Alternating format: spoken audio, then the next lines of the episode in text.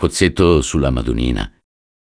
Nel film Un povero ricco del 1983, interpretato dal mitico Renato Pozzetto, l'ingegnere Eugenio Ronconi vive a Milano una vita agiata in una grande villa ed è sposato con Romina, ma è ossessionato di perdere tutte le sue ricchezze e diventare povero.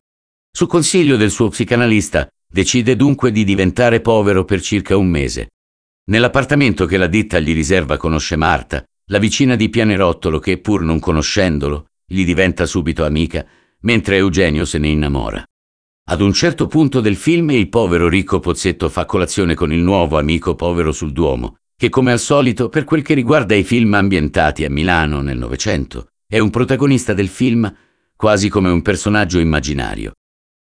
Simbolo cinematografico, e in questo caso simbolo di libertà, il povero ricco scopre proprio tra le guglie del Duomo un luogo poco frequentato all'epoca e soprattutto poco turistico, dove l'amico, egli si reca per mangiare al mattino godendo della zona esclusiva e del panorama, gratis e senza nessuno intorno.